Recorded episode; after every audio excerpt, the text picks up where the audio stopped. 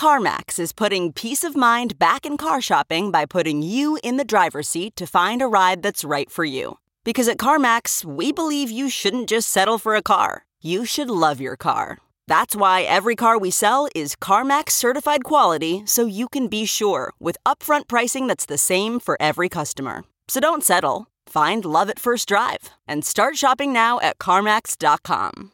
CarMax, the way car buying should be. Worried about letting someone else pick out the perfect avocado for your perfect Impress Them on the Third Date guacamole?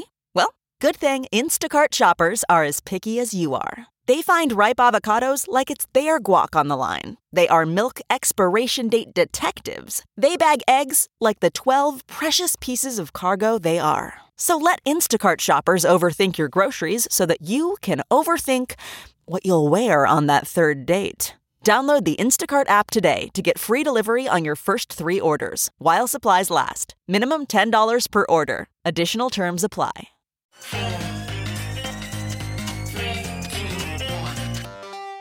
Welcome back to The Breakdown with me, NLW. It's a daily podcast on macro, Bitcoin, and the big picture power shifts remaking our world. The Breakdown is sponsored by Nexo.io and Bitstamp and produced and distributed by Coindesk.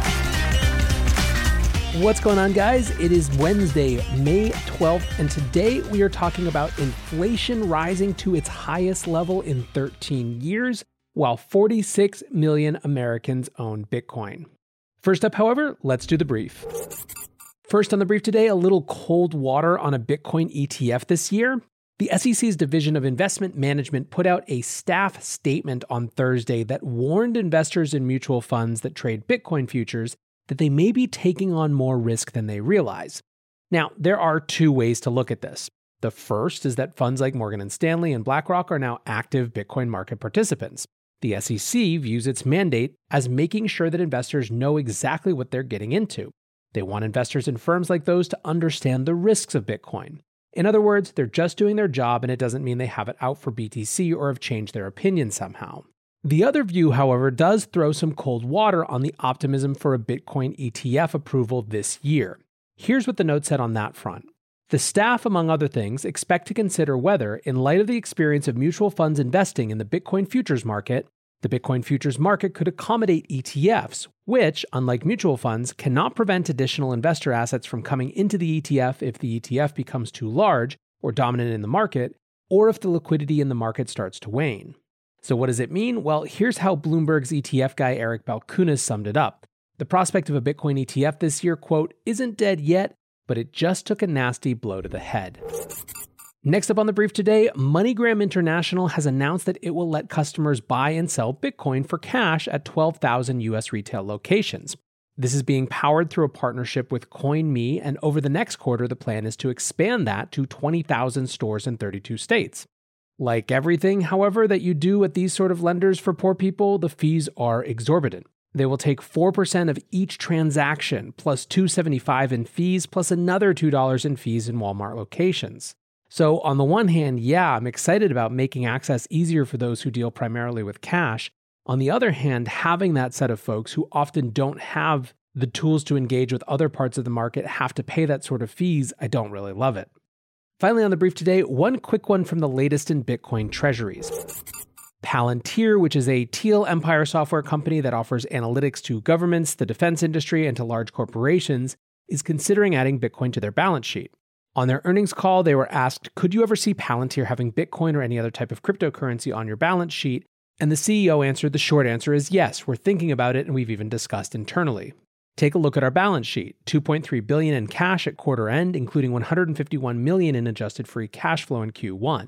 So it's definitely on the table from a treasury perspective, as well as other investments as we look across our business and beyond.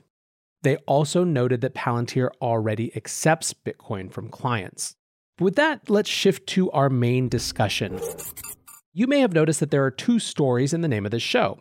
Part of that is that there are two different things I want to make sure we touch on.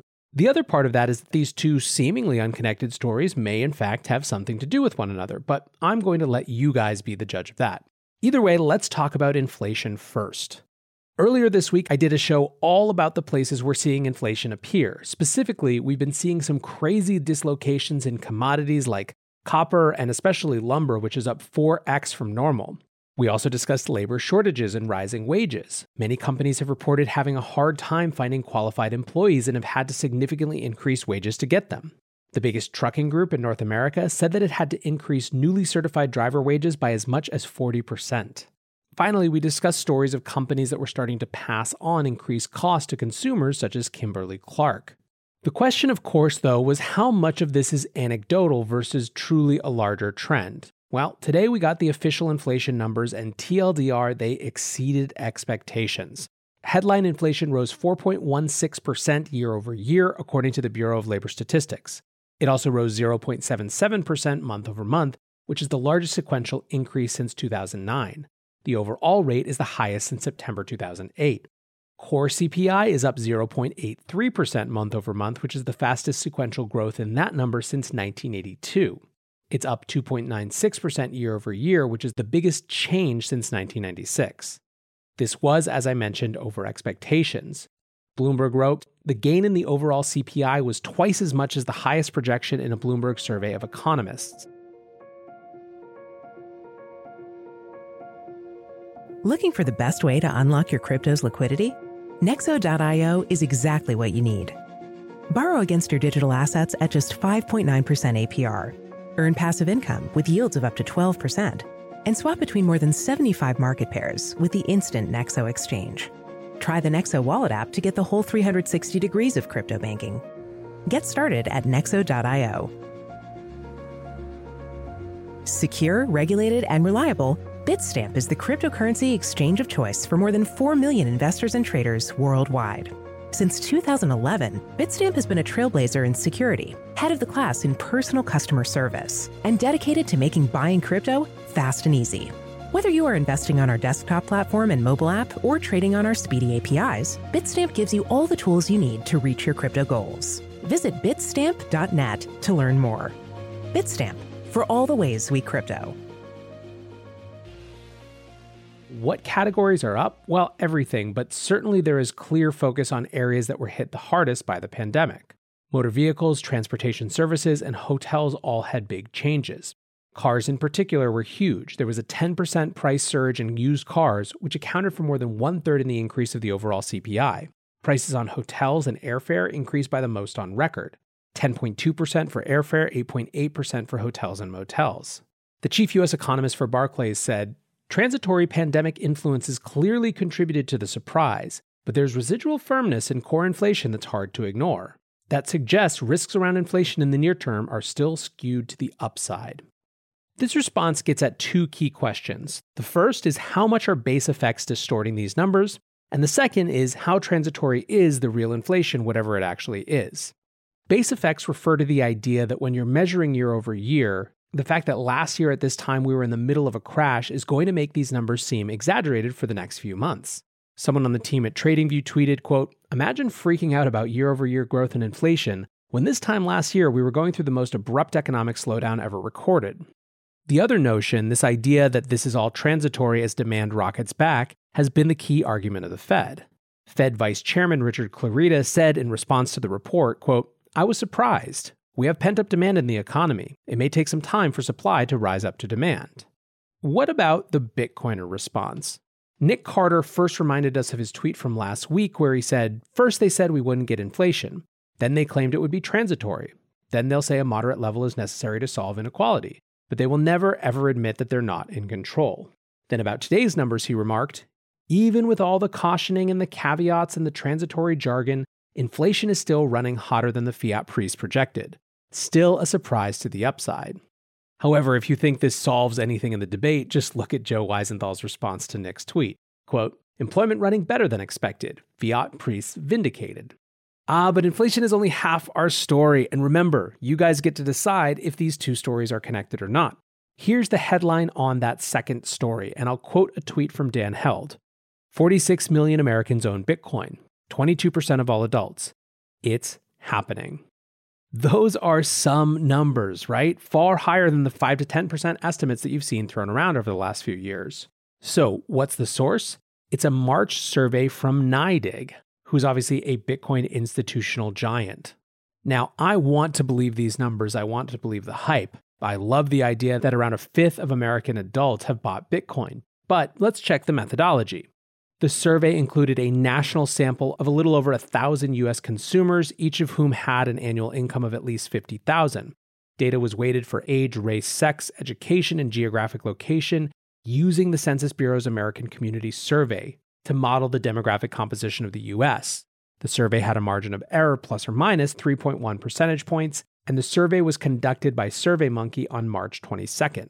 So, whether the methodology is solid enough for you, it was solid enough for Newsweek to run a piece about it. The title 46 million Americans now own Bitcoin as crypto goes mainstream. The Newsweek piece also noted that while 53% said they didn't own digital assets, of those, 55% said they would consider adding them to their portfolio. Now, Newsweek does wonder if this is a sign of a market top. I'm thinking about exploring these aggressive calls of top signals everywhere that you're seeing later in the week. But in the meantime, I'll just point to this counter tweet from Ryan Selkis. Quote, it's not a super cycle. There's just 10x the users, 10x the infrastructure, 10x the assets, and 10x the market cap. But now let's get back to this question Are these two stories connected, the inflation story and the Bitcoin story?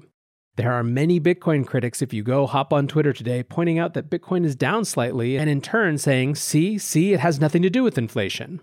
I will only point to Loomdart's tweet from this morning, which more or less perfectly sums up my thoughts on this. Quote Bitcoin went from 10K to 55K. That's the inflation hedge. No one sees inflation numbers and then immediately thinks, okay, this is it. This is what I needed to do to invest in Bitcoin. In other words, while numbers can come together to create narratives, it is narratives, not numbers, at least not individual numbers, that shape markets most of the time. Anyways, guys, I hope you're having a great week. I appreciate you listening as always. Until tomorrow, be safe and take care of each other. Peace. We're witnessing the greatest paradigm shift in finance in modern history.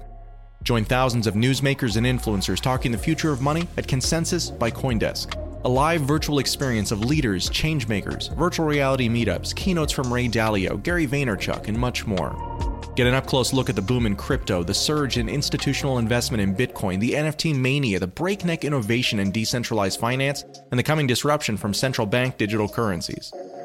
The Breakdown listeners can visit events.coindesk.com and use the promo code BREAKDOWN to save $25 today. Join us May 24th through May 27th for Consensus by Coindesk and register today at events.coindesk.com. Thanks for listening, and we'll see you there.